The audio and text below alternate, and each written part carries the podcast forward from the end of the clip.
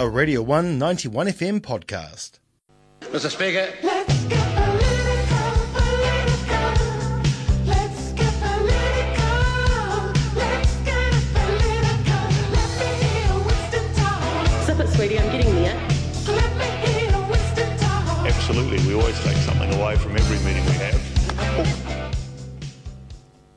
Radio 191 FM on your Friday morning. It is time to talk to John Moore, our political pundit, correspondent. John, Whatever you like. Yeah. kia ora, good morning. How Kia are you? Yeah, I'm pretty good. Thank you very much for joining us this morning. Uh, what a week. Yes. What a week. So what a week that was. yeah, there's been a few sort of uh, uh, scandals here and there, um, and uh, I thought today we'd focus on talking about New Zealand's political class. Yeah, okay. Um, so first of all, what, what does that what does that concept mean? Um, it, it, it's the idea that that there's not just um, a, a rotation of elected elected officials in Western democracies that represent us, but there's actually a concrete layer within society that represents a political class, and, and that comes about through many means, but especially through the dominance of, of one or two parties in, in most Western democracies, and and especially the, the collapse of mass parties, mass political parties, and parties have become more elitist um, organisations, which tend to attract people who basically want a career, a career in politics, or see politics as a stepping stone uh, into more uh, lucrative jobs in the private sector. So this has been particularly highlighted this week with the case of Jenny Shipley, New Zealand's first woman prime minister, who, in a civil case, uh, was found by the judge to have acted recklessly in a company that she was um, the chairperson of, and that she is now liable for six million dollars. We've also had the case of uh, former Labor Party President Mike Williams. Who has, has been suddenly revealed has been working for Lime, Lime Scooters, All right. a- and getting people in Lime uh, in, contact with top government bureaucrats and officials. Right. Yeah. Um, so it's this idea that, that once people get within the beltway, uh, it, it suddenly becomes a, a, a like a, a rotation between the private sector and the public sector, um, where there's a revolving door uh, of influence, uh, and so the effectively becomes a, a, a, a layer, a political layer, which has huge influence, uh, and and whether they're um, still democratically elected or they leave Parliament, that influence continues, if not increases. Yeah, I think uh, I think that's a, a really valid point. It's certainly um, like uh, just in recent uh, New Zealand political history, John Key, who was rich and white, so, so got into politics, and then went back to being rich and white. Yeah, exactly. I mean, um, uh, it, it's um, well, his case is unusual in that uh, uh, uh, he started off rich before Yeah. he got Oh, yeah. involved in politics. Yeah. Where there's there's increasing numbers of cases where uh, people enter politics and they become enriched after they leave politics. So Yeah. You've got the uh, classic case of Tony Blair, who's now a multimillionaire uh, and has, has been able to leverage his his past political activities to get himself in very cushy positions Hmm. um, with big contracts, including with a number of dictators throughout Yeah. the world. Uh, we've got the case of the Clintons, Yeah. uh, who claim uh, that they left um, the White House bankrupt, but since have become multimillionaires by Yeah. charging uh, huge amounts as consultants uh, for giving talks, etc. Uh, we've got the example of Jenny Shipley here in New Zealand. Um, uh, she, she was reasonably comfortably off uh, while she was Prime Minister, but she certainly been able to again leverage her political path to get herself on a number of boards, both government sponsored boards and private boards, again to enrich herself and, and, and to have a real sort of um, position power. Yeah. Um, and, and again, with um, this case of the former uh, Labour Party president, Mike Williams, uh, who's got a whole lot of sort of interests in uh, private business. Um, uh, he has been able to leverage his former position as president of the Labour Party, get on a number of boards, uh, including government boards like um, uh, Auckland Transport, um, etc. And and because of his close ties of course, with people in the Labour Party at the top level of government, um, companies like Lime find it very attractive to employ and use people Mm. like Mike Williams and other former politicians because it gives them immediate access Yeah. to top politicians, which is a problem for democracy. It is. Because it means that you and me uh, uh, don't have that Less immediate access, yeah. but it's a, a, a multi-million dollar company or billion dollar company can hire people like Jenny Shipley or Mike Williams or Jim Bolger or, or Helen Clark, etc., etc., Mm. to get that immediate contact with insiders, and, and and that's not democratic. Yeah. That means that certain people uh, have have uh, far more power and far and able to um, have ties with the political elite in a way that ordinary people like us don't. Yeah. can't. Yeah. Uh, that's problematic just on its face. Uh, and I, I know that it's a far cry uh, from the uh, American model of democracy, but the Supreme Court ruling that money is equatable to free speech. So, uh, however much you spend on politics, it's just talking. You're just talking a lot more than anybody else. And the fact that you have millions and millions of words uh, is deeply problematic. Are we? Do you think this is the thin end, end of the wedge in terms of that sort of greasy line between lobby and Well, the problem in New Zealand, like you, you cite America, but in America you have the advantage that everyday people are very conscious of the role of lobbyists Right. and the role of, of, of big business and other, and even big unions, for example. Uh, that, that the and, and there's some laws around regulating that, or um, for people having to declare that they're lobbyists, for example. In New Zealand, the, the media um, gives very little uh, press to the role of lobbyists in New Zealand uh, and the role of, of, say, former politicians and political leaders like Jenny Shipley and Mike Williams, who, who still have uh, uh, uh, an influence, a, a very important influence in the uh, political arena. So there's very little discussion, uh, there's very little light shone on these activities in New Zealand. So often the general public, the media, uh, political scientists, etc., um, really don't know what's going on.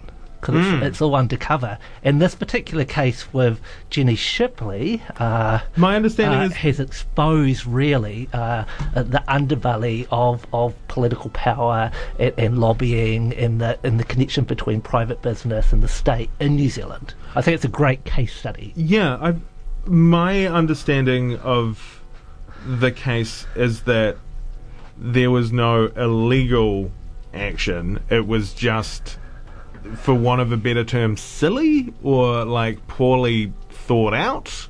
I, yeah, The- I, I think the media has been very cautious in how they uh, cover this case with Jenny Shipley. Yeah. Because, of course, if you start throwing around the C word, corruption, Yeah, you yeah. risk being uh, sued. Uh, and New Zealand has very strict libel laws. Yes. What we have to remember, this was a civil case. Yeah. So, um, it, and uh, it was uh, the judge had to decide whether the, the former managers, the people on the board of this company, Mainzeal, were uh, liable. Uh, Yeah. for the debts that the company had incurred. Um, the company's collapsed now. Yeah. Um, the, the judge made it clear that Jenny Shipley and other people on the board had acted in a reckless way, that they had. Um, that they had allowed this this company to continue operating uh, uh, when it didn't have any capital. Right, When yeah. it was basically broke. Yeah. And they were conscious of that. Now, is that illegal or not? Well, arguably it wasn't really up to the judge in this in Yeah. this case to to make a statement whether there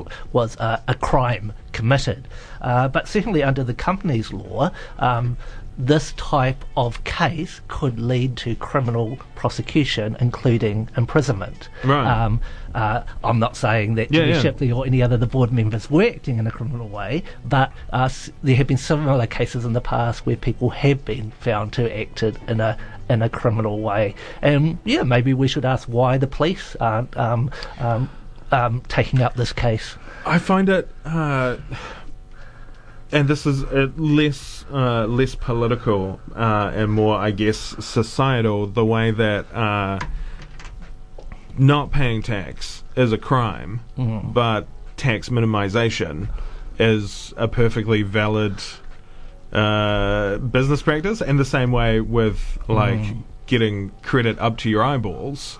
That's responsible. That's fine. That's just that's just what businesses do. The fact that they have no ability to utilize that capital or ever pay it back, like it's yeah, I find it really uh, really interesting. And And you have cases Uh. of people, for example, uh, um, who defraud social welfare, uh, um, and, and they might do it um, because they're greedy, or they might do it because they're desperate uh, for money. But Yeah. the, there are cases where people go to prison Yeah. uh, for for claiming too much of a benefit or claiming a benefit while they work, whereas bankers and top executives, and in this case, um, the, the board members of uh, uh, a, a company that collapsed and, and left lots of people um, um, without money that was owed to them. Uh, they don't get off scot free, uh, but they.